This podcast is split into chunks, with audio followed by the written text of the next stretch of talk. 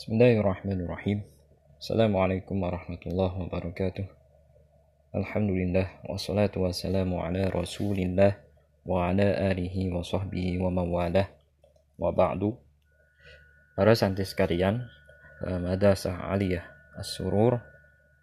Alhamdulillah kita bisa bertemu kembali di dalam eh, pembelajaran daring eh, hari ini tepatnya di dalam pembelajaran atau pembahasan tentang pelajaran nahwu.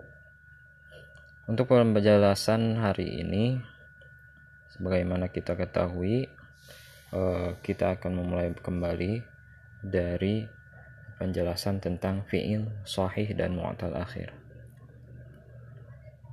Pada pertemuan kemarin, eh, sepintas setelah kita apa setelah kita bahas tentang fi'il sahih dan fi'il akhir dan sekarang kita akan kembali membahasnya akan tetapi eh, lebih kepada perincian atau eh, to the point di dalam pembahasan eh, bab tersebut.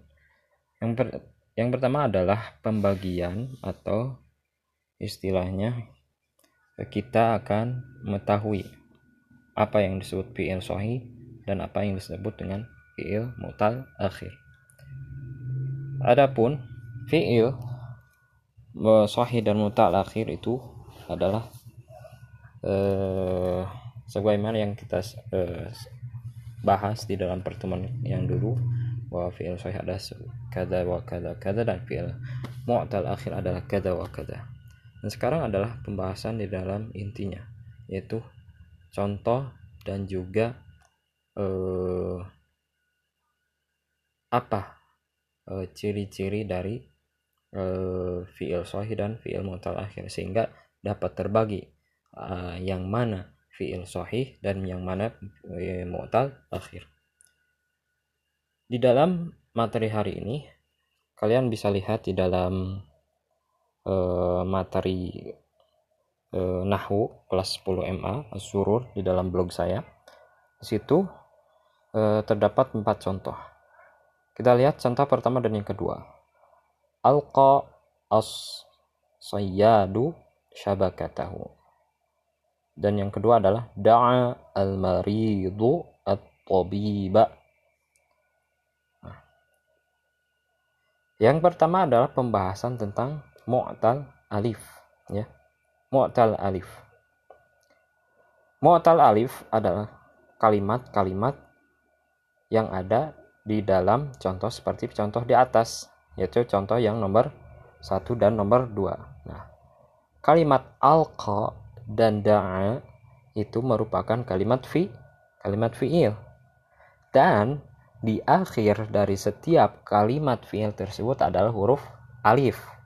Dan oleh karena itu disebutkan bahwa kalimat fi'il tersebut adalah sebagai kalimat fi'il mu'tal akhir atau disebut mu'tal alif ya. Karena di akhirnya adalah huruf alif. Yang kedua mu'tal wawu ya. Mu'tal huruf fi'il mu'tal akhir yang akhirannya adalah huruf wawu. Contoh kalimatnya adalah di dalam e, materi disebutkan sarwa ar-rajulu tasfu as-sama'u itu ada dua contoh. Yang menjadi eh, poin kita ada pada kalimat sarwa dan kalimat tasfu. Kedua-duanya adalah merupakan kalimat fiil ya. Yang pertama adalah sarwa itu fiil ma madi. Tasfu dan tasfu adalah fiil mudhari ya. Nah dan di akhir huruf dari setiap kalimat fi'il tersebut adalah huruf wawu. Nah, maka kalimat-kalimat tersebut disebut sebagai fi'il mu'tal akhir atau mu'tal akhirnya wa wawu mu'tal wawu ya. Nah, itu yang tadi yang pertama adalah mu'tal alif, yang kedua adalah mu'tal wawu. Yang ketiga mu'tal ya. Contoh dari kalimat mu'tal ya adalah khasyiya sama kalimat abri abri nah, kalimat khasyia dan kalimat abghi kedua-duanya ini adalah merupakan kalimat fiil. Dan dapat kita ketahui bahwa setiap akhir dari huruf kalimat fiil tersebut adalah huruf ya khasyiya abri nah, itu semuanya adalah kalimat atau huruf ya ya di akhir kalimat fiil tersebut maka disebutkan bahwasanya kalimat-kalimat tersebut merupakan kalimat fiil mu'tal akhir tegasnya adalah mu'tal ya huruf ya nah, Lalu, sedangkan untuk contoh fi'il sahih akhir dapat kita lihat pada contoh nomor ketiga dan keempat. Lihat di bagian atas pada contoh ketiga dan keempat. Kalimatnya Allama al-makanu ittaqada al-misbahu. Allama telah menjadi gelap. telah gelap. Apa? Al-makanu itu tempat tempat telah gelap tempat in tempat telah menjadi gelap itu contoh nomor tiga yang keempat ittaqada al misbahu lampu telah menyala telah menyala ittaqada telah menyala apa al misbahu yaitu lampu ya nah, penerang jadi diterjemahkannya adalah lampu telah menyala. Kembali dalam pembahasannya.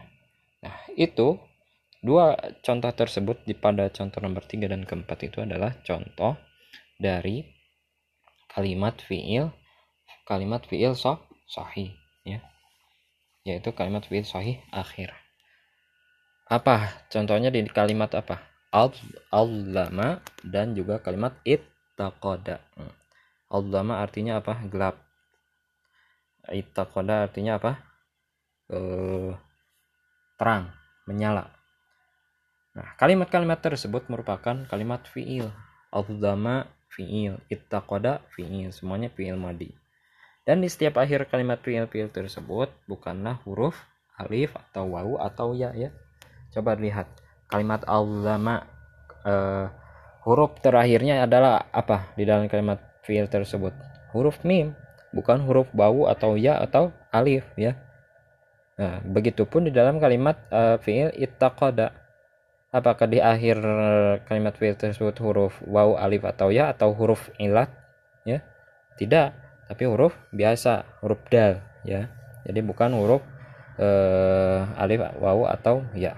ya.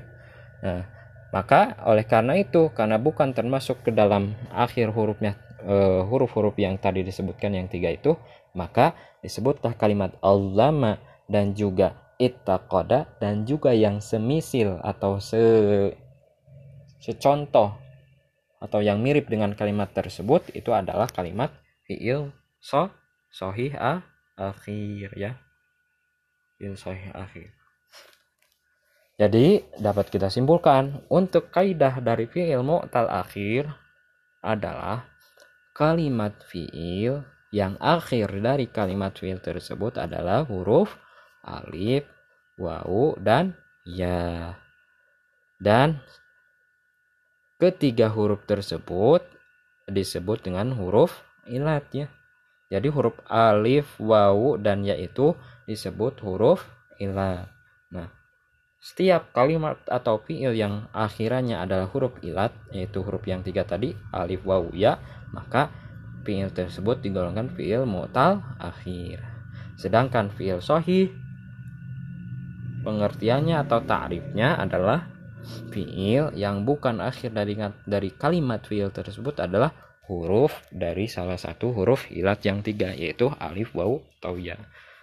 Selain dari huruf oh, alif dan ya maka itu adalah fiil sohih akhir. Wallahu a'lam bishawab.